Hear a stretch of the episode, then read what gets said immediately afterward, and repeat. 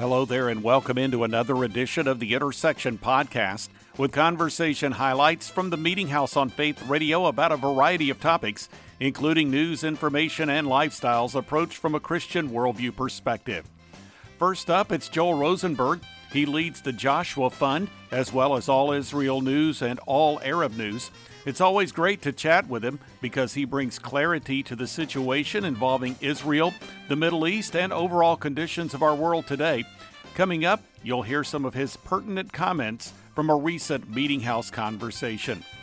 Also, Lori Hatcher discusses some of the biblical principles upon which she and her husband have built their almost four decade old marriage and provides encouragement to married couples to put the Lord first. And on this edition of The Intersection, Mark David Hall, a professor at George Fox University, relates how the faith of our founders has been influential in the area of religious freedom and makes the case for how Christianity has been a powerful force for good in our nation. Finally, in May, Teacher Appreciation Week was observed, and on the Meeting House that week, David Schmus of Christian Educators discussed how teachers can be effective witnesses for Christ in their classrooms even in public schools, and shared about some of the challenges that teachers are facing. This is the intersection of production of the Meeting House. I'm Bob Crittenden. Joel Rosenberg is a well known expert on the Middle East and is devoted to helping Christians understand some of the dynamics at play in that strategic part of the world. He's not only a novelist, but is also editor in chief of All Israel News and All Arab News, he hosts the Rosenberg Report on the Trinity Broadcasting Network as well. His latest novel is called The Libyan Diversion. Here now from a recent Meeting House conversation is Joel Rosenberg. We're at the 75th anniversary of the not just the miraculous rebirth of the state of Israel on May 14th, 1948, but the prophetic rebirth. I, there are a lot of uh, people in the world that don't realize that the only book on the planet for 2,000 years that said that Israel would be reborn as a sovereign nation state. The Jews would pour back in to resettle here in the Holy Land after centuries of exile being scattered all over the world. Uh, that God would rebuild the ancient ruins through the Jewish people, that they, He would uh, make the deserts bloom. All of those prophecies are end times prophecies. They're eschatological prophecies and both Christians and many non-Christians, mo- most non-Christians, but even many Christians, just didn't realize for most of time that that God literally meant these things. It wasn't metaphoric. It wasn't symbolic. God was saying through the Hebrew prophets and through the the, the, the totality of the Bible, I'm literally going to bring the Jewish people back and resurrect, as it were, the sovereign nation state of Israel. And that happened in 1948. We're 75 years in. Uh, it's a pretty big deal. I would say, even for young people, uh, young Christians, young evangelicals, we need to be teaching them that if you're not even sure exactly if God is, is real, is he does he exist, and is the hmm. Bible true, look to look to Israel. Not that we're a perfect country. I'm not saying that. We've got a lot of flaws, but my point is the fact that we exist, the fact that it, it came about just like the Bible said, means that God is real and that the Bible is true. It's one of the great apologetics, and yet much of the church isn't teaching it. I understand that this book was actually inspired by a conversation that you had almost two years ago with then Secretary of State Mike Pompeo, and it was about a subject that is, as we might say, ruling the news right now in America in many circles. So tell me about that conversation, if you would. I was interviewing him on the weekend of September 11th, 2021, in Washington, D.C., uh, as we were marking the 20th anniversary of the horrific attacks uh, by Al Qaeda, by Osama bin Laden of, of 9 11. And at this event that we were doing, actually at the Museum of the Bible, um, I asked the secretary a lot about the Iran threat, of course, and the threat from Russia and from China and other obvious threats. But then I asked him towards the end of our conversation, Mr. Secretary, is there something that I'm not asking you, you know, that's, that's keeping you up at night? Like, what do you worry about that I'm not paying attention to that many, maybe many of us in this room are not even focused on? And Pompeo uh, you know, sort of caught me off guard. He said, ungoverned spaces in northern Mexico along the US Mexican border, that's what worries him. I said, what do you mean? He said, effectively, the Mexican government have has surrendered or, or uh, abandoned large swaths of territory in their northern sphere right on the U.S. border. And effectively, he he said the Mexicans have have abandoned that territory to drug cartels, uh, uh, human trafficking mm. organizations, uh, organized crime syndicates, and so forth, and and they're not doing much about it. And he said, you know, this is a serious danger, and if if if it's not dealt with decisively, it's going to get worse. As I thought about it, Bob, over the next few days and weeks, I thought, wow, eh, Pompeo didn't emphasize terrorism or terrorists trying to get in through the Mexican border. He was focusing at that time. I mean, if, if I'd asked him about terrorism specifically, I'm sure he would have agreed. But but he didn't focus on that. But I started focusing. Well, after 20 years after 9/11, it's hard to fake a passport and get on a plane and come into America. Almost impossible, right? And you can't just drive in a truck with a nuclear bomb in it or whatever because it's going to be detected at the border. There's all kinds of sophisticated things that the United States Homeland Security has put in place to protect the country, except the entire Mexican border is open and you can just walk right in. And, so that is the premise of the Libyan diversion. Joel Rosenberg here on the intersection. You can find out more by going to Joel Rosenberg, that's R O S E N B E R G dot com. Well, I had the chance recently to talk with Lori Hatcher. She and her husband David have co authored a book called Moments with God for Couples 100 Devotions for Growing Closer to God and to Each Other. In our conversation, she discussed some of the biblical principles upon which she and her husband have built their almost four decade old marriage and provided encouragement to married couples to put the Lord first. Here now from that meeting house conversation is Lori Hatcher. Well, we really drew on our own history of growing in faith together as a married couple. And about 20 years ago, we something finally clicked with us. We knew that Christians were supposed to, um, especially Christian couples, were their home was supposed to be centered around Christ and around God's word. But somehow we could never quite figure out what that looked like. We knew it involved spending time in God's Word. We knew it involved spending time in prayer. But in the busyness of our lives, we just struggled to make it happen. We we tried it in the mornings, but the household was crazy with getting everybody off to work, or we try it in the evenings, and inevitably one or both of us would fall asleep in the middle of it.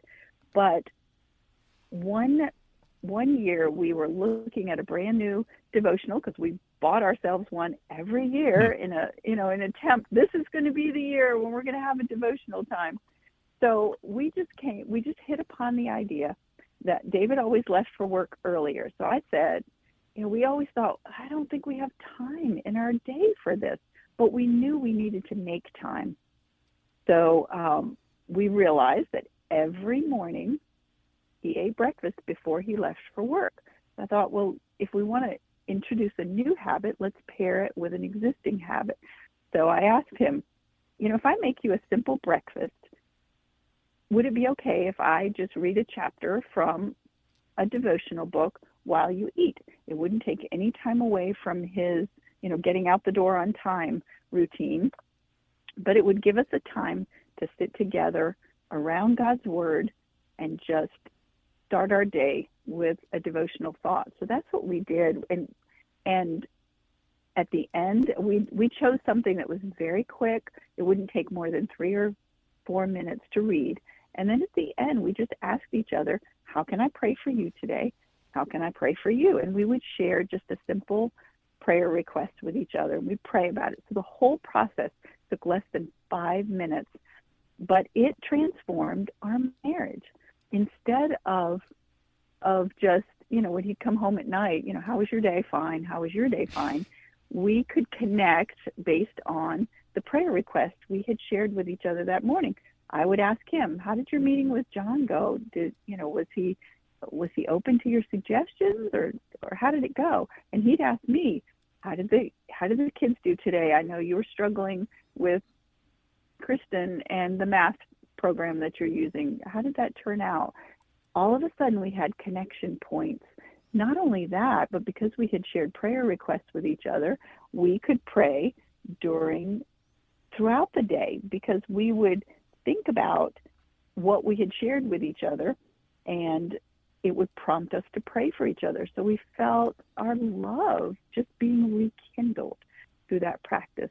And of course, through the devotional itself, we were we were we had a tool to gain a spiritual thought from the Bible in a relatable way that we could apply to our lives. So it was a it was the most powerful 5 minutes of our day and it really transformed our marriage.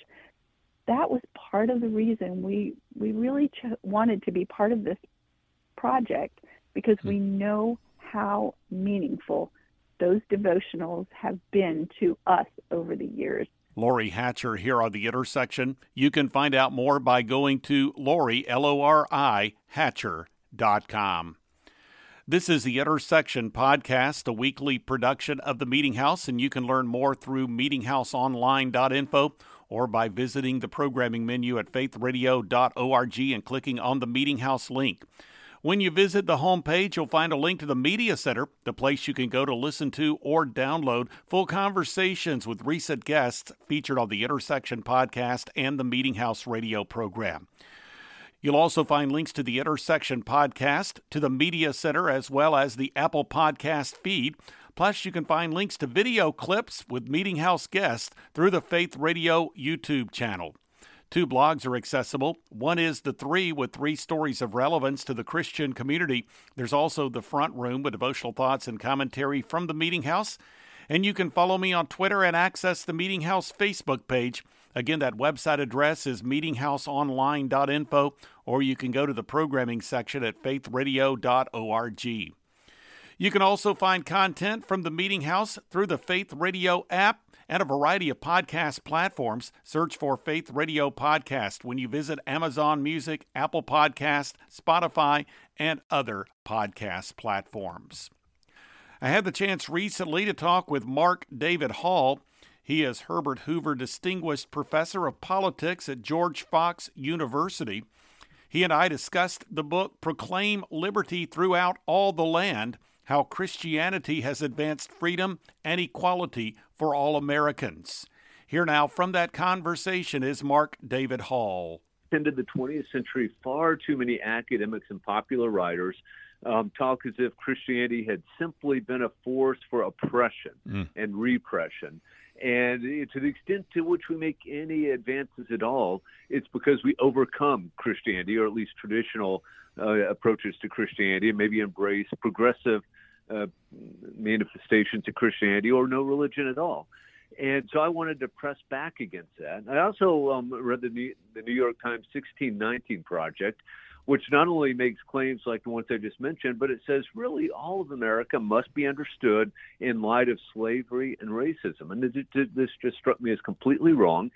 And so, what I attempt to do in Proclaim Liberty, I recognize, as I must, that some Christians have appealed to the Bible and Christian theology to support slavery, to support sexism, um, to support poverty. But I argue that on balance, Christianity, Christianity has been a force for both liberty and equality from the pilgrims to the present day. And I attempt to make that case um, grounded in the scholarship, but without being too scholarly. It's a very accessible book, at least I'd like to think it is. Mark David Hall joining us today here on the Meeting House on Faith Radio from George Fox University. He is the author of this book, Proclaim Liberty Throughout All the Land. And so when we look, and again, to wax historical just a bit with respect to some of our founding principles and this whole concept of religious liberty. Of course, we, we recognize the freedom of religion as something that is enshrined in our First Amendment, in the Bill of Rights. It's really a principle that was very important to the founders. Elaborate, if you would, for us how you've seen this principle of religious liberty been or be such a, a strong force in our land? Yeah, so especially in my last book, Did America Have a Christian Founding? I argue that Americans came to embrace religious liberty because indisputably pious, godly men like Roger Williams, William Penn, Isaac Backus, and others made biblical and theological arguments in favor of religious liberty. And what's striking is they made those arguments in favor of religious liberty for all, not just their own faith or their own manifestation of Christianity. So William Penn isn't arguing just for the Quakers, for instance. He's saying everyone has this right to religious liberty, Christians and non Christians alike. By the time you get to the founding era, uh, almost everyone is convinced of this reality. And so every state constitution, pretty much in a few cases, so statutory law protects religious liberty. The U.S. Constitution did not, but the Anti Federalists complained so loudly that the Constitution was amended with the First Amendment that protects the free exercise of religion. Um, one of my favorite letters from the era, and I, I quote it with some regularity, is George Washington's letter to the Hebrew congregation in Newport, Rhode Island. Now, in the late 18th century, there are only about 2,500 Jews in North America. Everyone else of European descent is a Christian, about 98% Protestant, 2% Roman Catholic. Uh, but Washington wrote to this tiny minority, and he made it crystal clear. Uh, to paraphrase, paraphrase him a bit, he said, It is now no longer that we speak of toleration. We recognize that everyone has a natural right to worship God according to the dictates of conscience.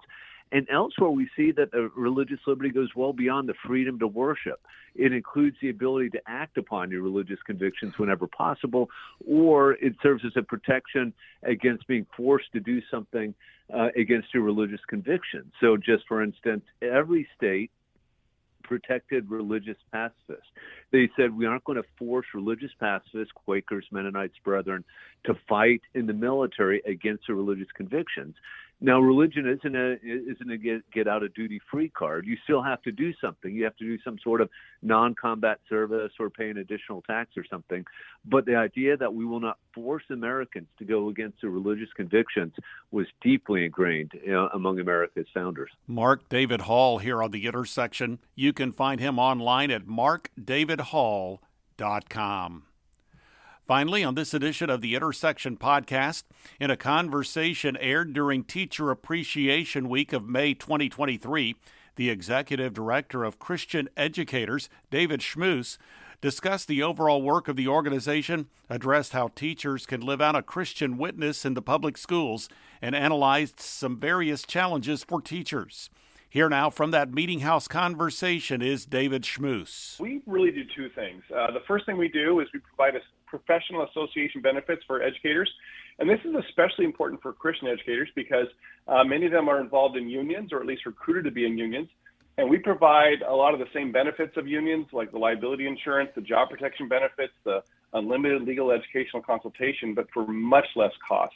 Uh, usually about a third to a, a, quarter of the cost of union dues, and all from a biblical worldview. So we provide those benefits. And the second thing we do is we help Christians in our public schools walk out their faith legally uh, without getting fired. So we kind of tell them, hey, what are those legal do's and don'ts? What you can and can't do as a as a Christian in our public schools? How can you bring the light of Jesus? How can you carry the values of the kingdom into a school, into a public school, uh, in ways that are going to uh, both be a blessing to that school and keep you employed there in the long term and stay in your mission field. So uh, we really enjoy doing that. Uh, it's our heart, it's our passion, and if there are uh, Christians out there involved in our public schools, uh, we would love to talk to you. And something that just crossed my mind, I thought I would give you the chance to address it with respect to a Supreme Court decision from a number of years ago that had to do with compulsory union membership for teachers. Mm-hmm. And as a result of that court action, the landscape has changed with respect to to teachers and joining unions and and giving them options. Correct? Uh, absolutely, yes. It used to be that in many states, uh, especially what we call the forced union states, uh, that you had to either be a member of the union or still pay them large fees called agency fees. And now with the Janus case uh, that happened in 2018, uh, the Supreme Court ruled that was unconstitutional. And so now public sector employees, whether they're teachers or law enforcement or firefighters or anyone, uh, municipal employees uh, do not have to join unions, and they can get all of their dues back. So uh, that has been really helpful for uh, especially Christians in these sectors who don't want their who don't want their union dues going to Planned Parenthood or don't want their union dues supporting uh, things that they don't they believe in or that undermine their values. So uh, that's been a huge uh, benefit for our members and for public uh, sector employees all over the country.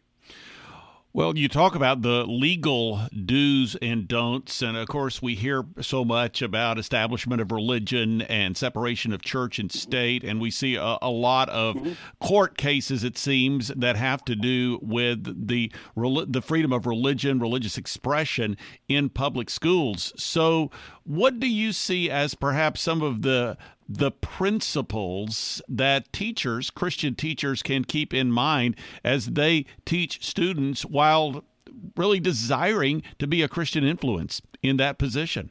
Sure.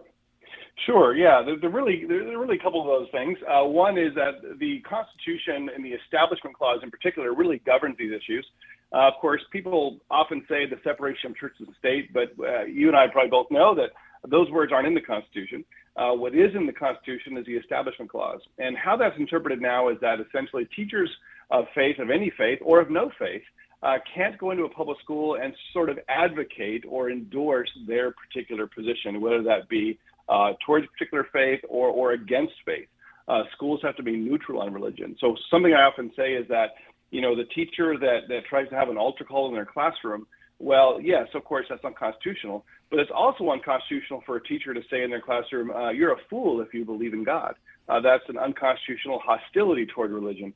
Schools have to be neutral on religion. And so um, I'm really curious to see how the courts are going to move in that direction because so much what we're seeing now in the schools with, with the transgenderism, with the, with the critical race theory, with the, you know, all these ideologies, which are unscientific, they're unproven, they're, they're, they're simply theories and they they oftentimes take the characteristic of religious uh, religious mm-hmm. ideas, or, right. or, and people hold them with religious fervor. And so it's going to be interesting to see how the courts uh, dissect that, because I could certainly make the argument that some of these ideologies are in fact religion, or at least should be treated as such, and that schools can't endorse them. And so um, I'm I'm hoping that the Supreme Court will give us some some relief from from some of these things teachers are experiencing right now. David Schmus here on the intersection. You can find out more by going to ChristianEducators.org. Well, that about wraps up this week's edition of the Intersection Podcast, a weekly production of the Meeting House. You can find out more through meetinghouseonline.info or by accessing the programming section at faithradio.org.